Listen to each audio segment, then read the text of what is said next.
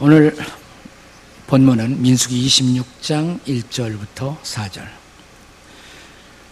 어, 본문을 근거로 한 말씀의 주제는 다음 세대를 준비하라. 우리는 최근에 인구 절벽이라는 단어를 많이 접하고 있습니다. population cliff, 인구 절벽. 본래 미국의 경제학자 헨리 덴트라는 사람이 주창한 이론에서부터 출발한 그런 단어라고 합니다. 한 국가를 구성하고 있는 구성원의 인구가 어느 날 마치 절벽이 깎이는 것처럼 급격하게 감소되는 현상. 생산 가능 인구는 줄어들고 고령 인구만 늘어나는 일종의 현상을 뜻하는 말입니다. 그리고 이런 현상은 주로 저출산 기조나 고령화 사회와 맞물려서 일어나는 일종의 사회 현상이라고 말할 수가 있습니다. 우리 한국 사회는 이미 인구 절벽을 경험하고 있다고 생각합니다. 따라서 이것은 우리의 미래에 많은 불안한 숙제들을 우리에게 제시하고 있습니다. 벌써 우리가 7, 80대면 다 노인인데 7, 80대 노인들이 90대 100세를 넘어가는 늙은 부모들을 모셔야 하는 그런 세대가 되지 않았습니까? 거기다가 교회도 보면요. 요즘 한국 교회 원로 목사가 두 사람인 교회가 많이 늘어나고 있어요. 네. 이런 문제의 해답으로 사람들은 매우 엉뚱한 아, 비극적인 코미디 같은 대답을 제시하기도 합니다. 아마 코로나로 말미암은 노인의 사망률 증가는 하늘이 내린 해결책이다. 어디 보니까 그렇게 써 있어요. 네. 혹은 노인 안락사 제한 없이 허용하기, 노인 복지 정책 전면적으로 제고하기, 매우 비인간적이고 비도덕적인 코미디 같은 웃지 못할 대안들이 제시되고 있는 슬픈 현상을 목격하고 있습니다. 그런데 이런 현상은 우리 한국 사회에서 노인들만 절망스럽게 하는 것이 아니에요. 그것은 바로 다음 세대의 희망을 빼앗는 것입니다. 인구 절벽이 피할 수 없는 내일의 국가 미래 이슈와 연관되면서 소위 다음 세대의 미래를 불안하게 만들고 있는 것입니다. 오늘 우리가 함께 읽은 본문은 이스라엘 백성들이 광야 생활 40년이 끝나갈 무렵에 이루어진 두 번째 인구 조사가 실시되는 현장을 보여주고 있습니다. 사실 민수기라는 말은 백성민자 아, 숫자 할 때 헤아릴 숫자, 백성들의 숫자를 헤아리는 책이다. 그래서 민수기가 아, 그 이름이 주어진 것입니다. 근 이스라엘 백성들은 애굽 땅을 떠나 광야로 들어오면서 시내산에서 제1차 인구 조사를 합니다. 그 제1차 인구 조사는 그러니까 애굽을 떠나 시내 광야에 들어오면서 본격적인 광야 출발을 앞두고 출애굽 2년 2월달 주전 1445년경에 첫 번째 인구조사가 이루어졌습니다. 두 번째 인구조사는 시내 광야가 아니라 모압 평지. 모압 평지는 가나안 땅이 보이는 곳이에요. 오늘의 이스라엘 국가가 보이는 곳입니다. 가나안 땅 입성을 앞두고 이루어집니다. 출애굽 제40년. 첫째 인구조사는 출애굽 제2년, 두 번째 인구조사는 출애굽 40년, 주전 1406년경 8, 9월경에 두 번째 인구조사가 이루어집니다. 제1차 인구조사의 목적은 군대 조직을 편성해서 아, 광야 행군을 질서 있게 진행하기 위한 목적의 조사라고 말할 수가 있습니다. 두 번째 인구조사의 목적은 예, 군대 조직의 재편성 그리고 가나안 땅을 정복하고 분배하기 위한 조사였다라고 할 수가 있습니다. 그런데 흥미로운 결과는 이 첫 번째 조사하고 두 번째 조사의 인구가 큰 차이가 없었어요. 자, 제1차 인구 조사의 총계, 여기서 총계라는 것은 여인들하고 어린아이들을 제외한 것입니다. 네. 그러니까 전쟁할 수 있는 남자를 중심으로 인구 조사를 한 것이에요. 첫 번째 인구 조사의 총계는 60만 3,550명이었어요. 그런데 제2차 인구 조사의 결과는 네, 60만 1,730명. 한 1,820명이 감소했습니다. 근데 아주 적은 감소예요. 여러분 생각해 보세요. 광야 생활. 그 수많은 전쟁, 재난, 역병, 전염병, 사고, 그럼에도 불구하고 이 정도로 인구를 유지한 것은 사실상 기적이라고 할 수가 있습니다. 물론 그 인구는 이제 여호수와 칼렙 두 사람을 제외하고 모두가 다 광야에서 태어나는 인구로 인구가 대체된 것입니다. 그러니까 완전한 세대 교체가 거의 이루어진 것입니다. 그러니까 제2차 인구 조사의 진정한 의미는 이제 앞으로 약속의 땅에 들어가 약속의 땅을 정복하고 개발하면서 다음 세대, 다음 사회, next generation, next society를 준비시키는 과정이었던 것입니다. 그렇다면 인구조사, 특별히 제2차 인구조사를 통해서 우리가 배워야 할 레슨, 저와 여러분, 우리 앞에도 펼쳐질 다음 세대를 위해서 우리는 어떤 준비를 해야 하겠습니까? 라는 레슨을 보여주고 있어요. 어떤 레슨을 우리가 본문을 통해서, 인구조사를 통해서 받아야 할까요? 그 첫 번째는 전쟁에 능한 군사를 준비하라는 것입니다. 따라서 하세요. 전쟁에 능한 군사를 준비합시다. 자, 제 1차 그리고 제2차 인구조사 때의 동일했던 조사의 원칙이 있어요. 그것은 20세 이상의 남자들만을 계수하는 것이었습니다. 그것은 전쟁이 발발할 경우 그들을 훈련시켜 적들과 맞서 싸울 만한 군사로 그들을 훈련시키고자 하는 것입니다. 자, 본문의 1절과 2절의 말씀을 보겠습니다. 같이 읽겠습니다. 시작. 연병 후에 여호와께서 모세와 제사장 아론의 아들 엘르아살에게 말씀하여 이르시되 2절 이스라엘 자손의 온 회중의 총수를 그들의 조상의 가문을 따라 조사하되 이스라엘 중에 20세 이상으로 능히 전쟁에 나갈 만한 모든 자를 계수하라. 아멘. 자, 이것이 4절에, 본문 4절에 한 번더 어, 반복적으로 강조되고 있습니다. 4절 읽겠습니다. 시작. 여호와께서 애굽 땅에서 나온 모세와 이스라엘 자손에게 명령하신 대로 너희는 20세 이상 된 자를 계수하라. 아멘. 국가 안보라는 것은 한 국가가 국민의 삶을 지켜주는 대전제라고 할 수가 있습니다. 안보라는 것은 우리의 삶의 울타리와 같은 것입니다. 안보가 보장되지 않은 민족, 안보가 보장되지 않은 사회 속에 문화적 삶의 영위를 기대할 수는 없죠. 그래서 전쟁에 나갈 만한 젊은이를 훈련하고 군사로 양육하는 것은 저는 국가 지도자의 제1차적 의무라고 믿습니다. 그런데 국가 지도자가 되는 사람들이 소위 청년들의 표를 의식해서 온갖 혜택을 약속하고 군사력을 약화시킨다는 것은 이것은 무서운 일입니다, 사실.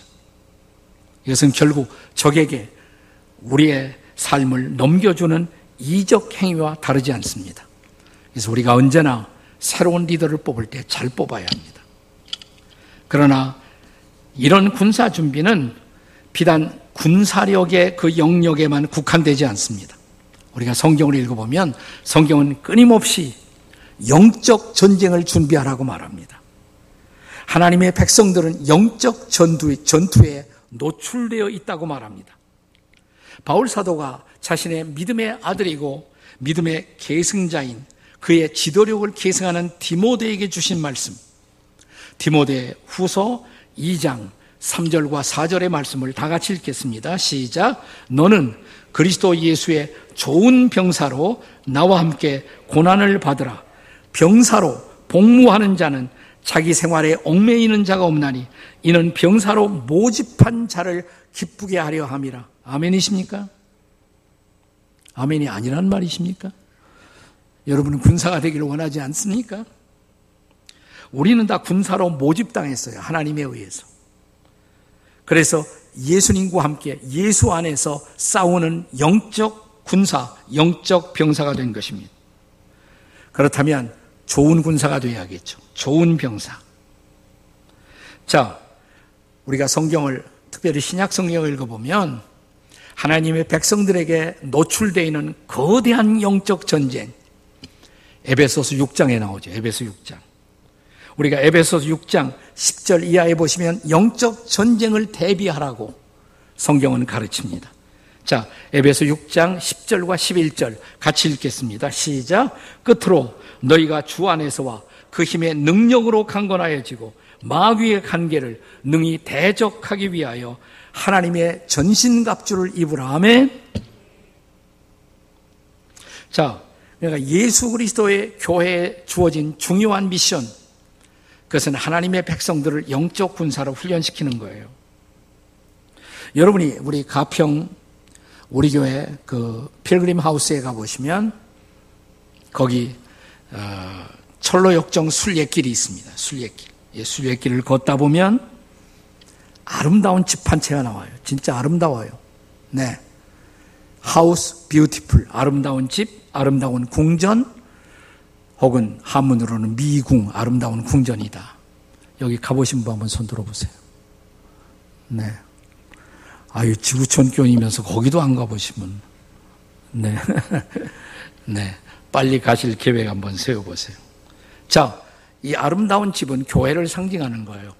이 아름다운 집에 들어가면 이 아름다운 집은 어, 철로역정을 지은 존 번연이 살던 1600년대 영국의 집의 스타일로 지어진 것입니다. 네, 한번 꼭 가보세요. 세 방이 있어요. 평화의 방. 두 번째 방, 영적 독서의 방. 책들이 많이 있어요.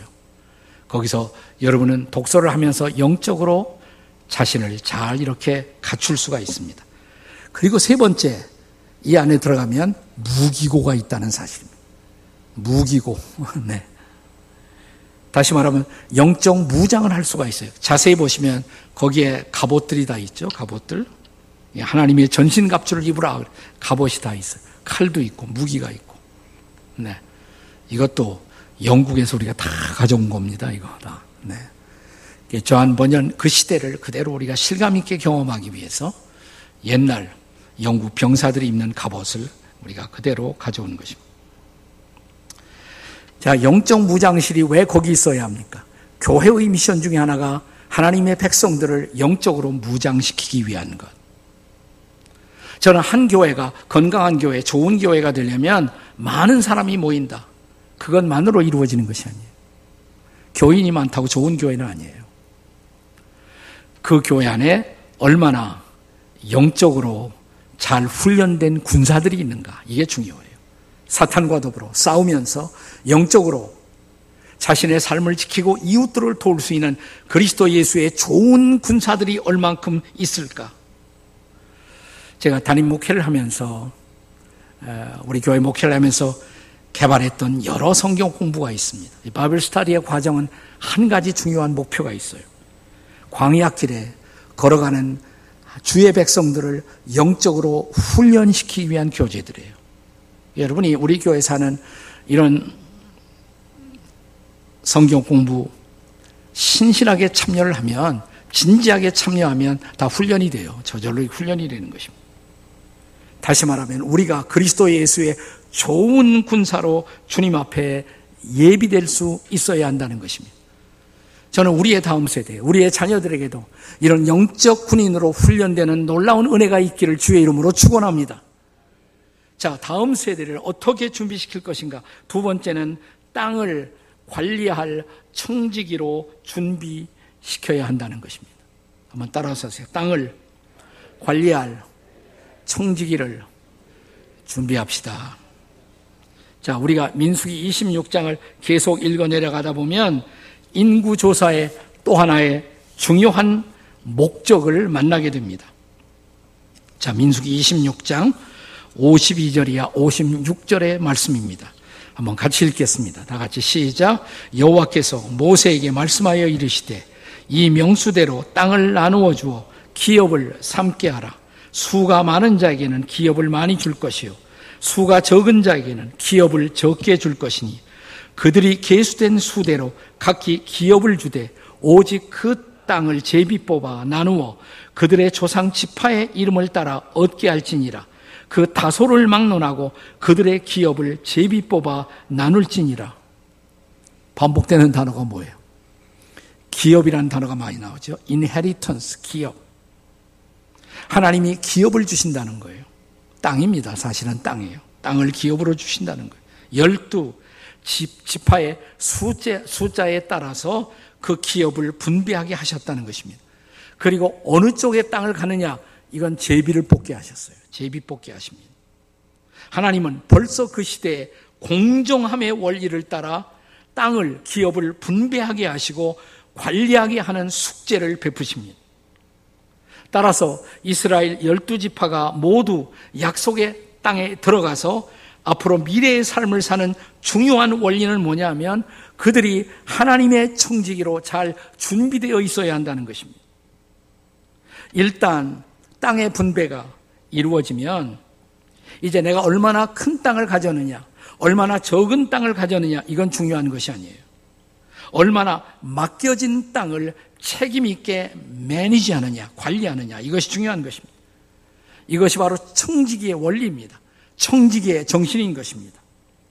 이런 청지기 정신은 구약에서부터 시작해서 신약 시대에 이르기까지 성경이 지속적으로 강조합니다. 자, 신약 성경 베드로전서 4장 10절의 말씀을 함께 읽겠습니다. 같이 읽습니다. 시작.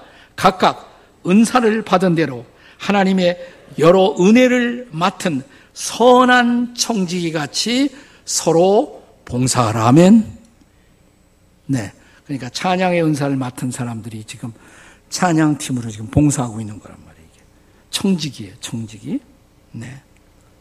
청지기라는 말은 본래 헬라어에서 신약 원어인 헬라어에서 οἰκονόμος라고 말합니다. οἰκονόμος. 다 같이 οἰκονόμος. οἶκος 그러면 집이에요. 집을 잘 맡아 관리하는 사람.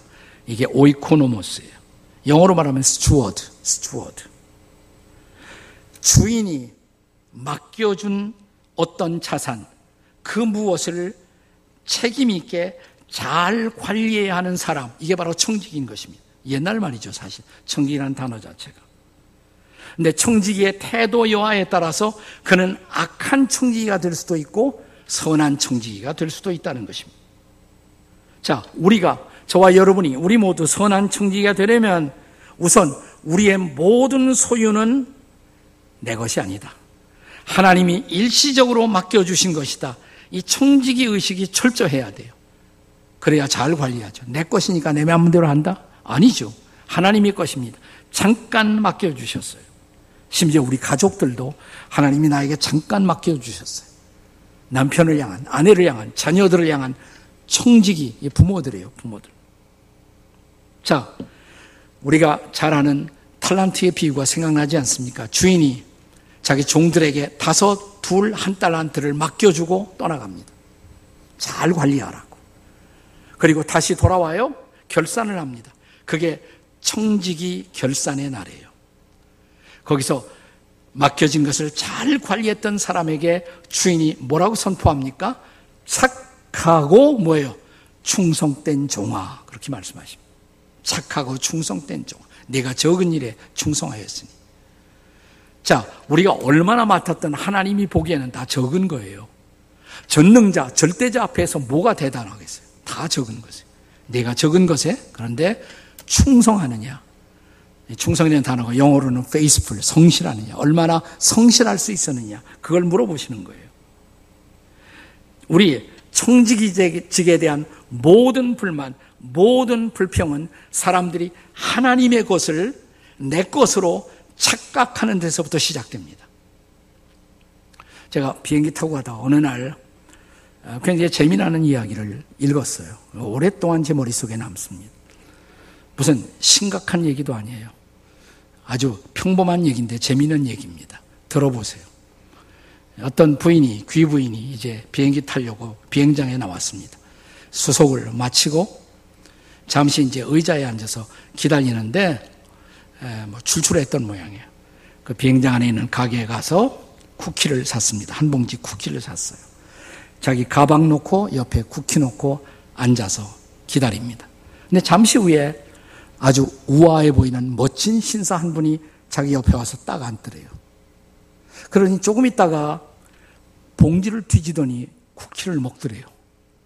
아무 소리 안 하고. 어? 아니, 아무런 허락도 안 받고, 양해도 구하지 않고, 쿠키에서 봉지를 열어 쿠키를 먹는단 말이죠. 가만히 보면 조금 이따 또 가져와요. 이러다 내 거 다 날라가겠다. 그렇다고 싸울 수도 없고, 그래서 자기가 하나 먹었어요. 신상 하나 먹고, 자기 하나 먹고, 계속되다 보니까 딱 하나 남았어요. 하나 남았는데, 그 신사가 딱 쳐다보더니, 그 쿠키를 반으로 딱 자르더니, 반을 주고, 나머지를 자기가 먹더래요. 어, 먹으면서 일어나더래요. 가더래요. 당장 소리를 치고 싶었는데, 꾹 참았습니다. 숙녀 체면으로 꾹 참았어요. 그리고 잠시 후에 자 이제 공항 어나운스멘트가 자기 비행기가 이제 떠나니까 이제 가야 한다고 수속을 해야 한다고. 자기 일어나려고 딱 보니까 자기 가방 옆에 자기가 샀던 쿠키 봉지가 그대로 있어요. 하나도 뜯기지 않고 그대로 있는 거예요. 네. 그러니까 자기가 지금까지 신경질 내고 화내고 싸운 것은 자기가 그 신사걸 다 먹은 거예요. 자기가 신사걸 먹으면서 괜히 화내고 불평하고 불만하고. 근데 여러분 이게 우리 인생의 스토리인 줄 아십니까? 우리는 다 하나님의 것, 하나님이 맡겨주신 것 가지고 살면서 괜히 화내고 열내고 싸우고 실망하고 좌절하고 사랑하는 여러분, 선한 청지기. 모든 것은 하나님의 것이다. 일시적으로 나에게 맡겨주셨다. 이 정신, 이 의식으로 우리의 남은 생을 살아가는 여러분과 제가 될 수 있기를 주의 이름으로 축원합니다. 무엇보다 우리의 자녀들, 우리 다음 세대가 청지기 정신으로 무장되도록. 네. 우리 자녀들이 고생을 많이 했기 때문에, 안 했기 때문에 이 청지기 정신이 없을 수가 있어요. 이거 제대로 가르쳐야 돼요. 무조건 자식들에게 주면 안 돼요. 청지기 의식, 청지기 정신으로 무장된 다음 세대가 일어날 수 있기를 주의 이름으로 축원합니다. 어떻게 다음 세대를 우리가 준비할 수가 있을까요? 세 번째는 이제 미래의 리더십을 우리가 준비할 수 있어야 합니다. 미래의 리더십을 준비하라. 따라서 하세요. 미래의 리더십을 준비합시다. 여기 민수기 26장 마지막 대목 57절부터 62절까지를 보면 이제 레위인을 계수하도록 명하십니다. 열두 지파 말고 별도로 레위인. 레위인은 일종의 영적 지도자들이라고 할 수가 있죠. 그들은 전쟁 안 해요. 군대 나가지 않습니다. 그 대신 성막과 성소를 돌보는 책임을 감당합니다. 자, 이 레위인에 대한 메시지, 레위기 26장 62절 말씀을 함께 보시겠습니다. 같이 읽습니다. 시작. 1개월 이상으로 계수된 레위인의 모든 남자는 2만 3천 명이었더라. 그들은 이스라엘 자손 중 계수에 들지 아니하였으니 이는 이스라엘 자손 중에서 그들에게 준 기업이 없음이었더라. 레위에게는 기업이 없어요. 땅을 다 나눠주는데 레위인에게는 안 줘요. 그럼 뭐 먹고 살아요? 레위인은? 근데 열두 지파가 11조를 내요. 그거 가지고 먹고 사는 거예요. 그러니까 나머지 열두 지파가 그들이 번것 가지고 영적 지도자들을 매겨 살리는 것이에요. 근데 이것은 신약 성경에도 계속되는 원리입니다. 말씀을 나누는 자들을 잘 그들의 생계를 책임져야 한다고. 왜냐하면 그들은 전적으로 풀타임으로 하나님의 일을 감당하기 때문입니다. 그런데 여기 레위인의 인구 조사에 있어서 특이한 사항이 하나 있어요. 자, 모든 지파의 인구를 조사할 때 몇 세 이상만 조사했어요? 20세 이상. 근데 레위인들은 언제부터 계수했습니까? 벌써 잊어버렸죠? 1개월 이상 그랬어요, 아까. 1개월 이상. 그러니까 태어나자마자 레위인은 계수해야 돼요. 여러분, 왜 그랬을까요? 여러분, 우리가 군인이 되는 것은 논산 훈련소 가서 한 석 달만 훈련 잘 받으면 다 싸울 수가 있습니다. 그런데 영적 진도자는 훨씬 더 긴 시간이 걸린다는 거예요. 어려서부터 훈련해야 돼요. 어려서부터 훈련하지 않으면 영적 지도자로서 훈련되기가 어렵다는 것입니다. 그래서 특별한 관리를 했던 것이에요. 영적 지도자를 잘 준비했던 것입니다. 사랑하시는 여러분, 이 영적 지도자들의 헌신을 통해 하나님의 백성들의 영적 기상도가 좌우되는 것입니다. 따라서 영적 지도자들을 미리 준비하는 것이 다음 세대를 향한 우리의 중요한 책임이라는 것입니다. 저는 지금 한국교회 최대의 위기가 뭐냐? 요즘 신학교가 숫자가 급격하게 줄어들고 있어요. 신학교 가는 사람이 없어지고 있어요. 한참 신학교에 지원생이 많을 때는 신학교도 3대1, 4대1, 5대1 그랬습니다. 요즘은 원서만 넣으면 다 들어가요. 정원 못 채우는 신학교가 많아지고 있어요. 이건 중대한 위기예요. 영적 지도자를 더 이상 우리가 준비하지 못하고 있다. 어떻게 되겠습니까? 한국교회가.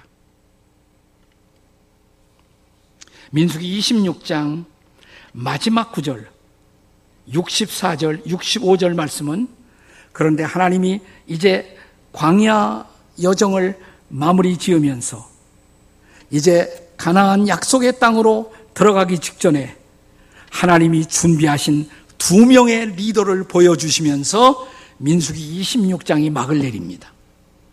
자, 64절, 65절 같이 읽겠습니다. 다 같이 시작. 모세와 제사장 아론이 시내 광야에서 계수한 이스라엘 자손은 한 사람도 들지 못하였으니 이는 여호와께서 그들에게 대하여 말씀하시기를 그들이 반드시 광야에서 죽으리라 하셨습니다. 이러므로 여분네의 아들 갈렙과 눈의 아들 여호수아 외에는 한 사람도 남지 아니하였습니다. 사실 애굽 땅을 떠났던 소위 광야 세대는 광야에서 다 죽습니다. 두 사람 빼놓고 누구예요? 여호수아와 갈라. 두 사람만 남겨놓고 광야에서 다 죽었어요. 하나님이 그렇게 말씀하셨어요. 말씀하신 그대로 된 거예요.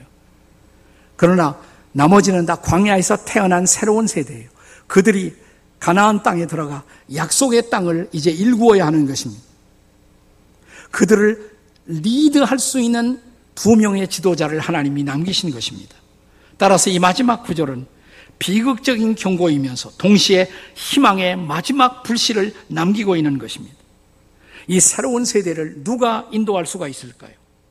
다행스럽게 광야에서 하나님의 임재를 체험하고 하나님의 인도를 체험하고 모세와 아론과 함께 싸움을 경험했던 두 명의 지도자 여호수아와 갈렙이 있었던 것입니다.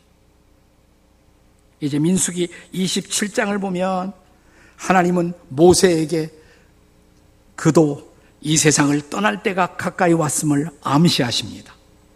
자, 민수기 27장 12절과 13절의 말씀입니다. 같이 읽겠습니다. 시작.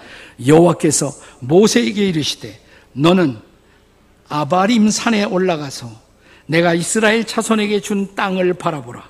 본 후에는 내 형 아론이 돌아간 것 같이 너도 내 조상에게 돌아가리라. 모세가 떠날 때가 가까웠다는 거예요. 그걸 아바림 산에서 명하셨다 그랬습니다. 왜 아바림 산이지? 모세가 마지막으로 말씀 받은 것이 느보산인데 이렇게 생각한 사람은 괜찮은 사람들이에요. 네, 아주 성경을 진지하게 읽고 있는 사람들이에요. 그런데 여기는 느보산이 안 나오고 아바림산이 나와요. 아바림은 산맥이에요, 사실은. 산의 맥입니다. 이 아바림 산맥에 높은 산봉우리가 있는데 그 중에 제일 높은 산이 느보산이에요. 그러니까 이 아바림 산은 느보산하고 동일한 산이라고 말해도 지나친 말이 아닙니다. 거기에서 너는 이제 떠날 때가 됐다. 그러니까 모세가 어떻게 응답합니까? 그래요, 하나님. 그러면 이 백성을 누가 인도한단 말입니까? 목자 없는 양같이 되지 않도록 저의 후계자를 말씀해 주옵소서. 자, 이때 하나님이 주신 말씀이제. 민수기 27장 18절입니다. 같이 읽습니다. 민수기 27장 18절 다 같이 시작. 여호와께서 모세에게 이르시되 눈의 아들 여호수아는 그 안에 영이 머무는 자니 너는 데려다가 그에게 안수하라. 그러니까 여호수아가 최종 리더다 이 말이에요. 갈렙도 있지만 대표 리더 여호수아. 근데 여호수아에 대해 하나님이 뭐라고 말씀하세요? 그 안에 영이 머무는 자. 하나님의 성령이 머무는 자. 성령의 인도를 받을 줄 아는 자, 그리고 성령 충만한 리더, 그를 세우라는 것입니다. 그렇습니다. 미래를 위해서 준비된 리더, 성령이 그 안에 머물고 있는 사람이 있다면 우리의 미래는 절대로 비관할 필요가 없습니다. 사랑하는 여러분, 그러므로 기도하십시다. 우리의 다음 세대를 위해서 여러분 이번 명절에 사랑하는 식구들이 함께 하거든 거기에 다음 세대 젊은이, 청소년, 어린이들이 있으면 좀 마음껏 축복하세요. 마음껏 축복하세요. 그리고 기도해 주세요. 어떤 기도할까? 하나님, 우리 아들, 우리 딸에게, 우리 손자에게, 손녀에게 성령이 충만하게 해달라고. 성령이 머무는 자, 성령의 인도를 받는 자, 하나님의 인도를 받아 앞으로 새로운 역사를 이끌어갈 수 있는 사람, 그런 리더가 될 수 있도록 축복합니다. 이런 축복을 나눌 수 있다면 얼마나 좋을까요? 그렇습니다. 우리 가정의 미래, 우리 교회의 미래, 우리 나라의 미래를 위해서도 다음 세대에 이런 리더가 준비되도록 어떤 리더예요? 성령이 머무는 사람. 그리고 성령의 인도를 받는 사람들. 그리고 성령의 충만한 다음 세대 리더들이 일어날 수 있도록 준비하는 저와 여러분이 되시기를 주의 이름으로 축원합니다. 기도하시겠습니다.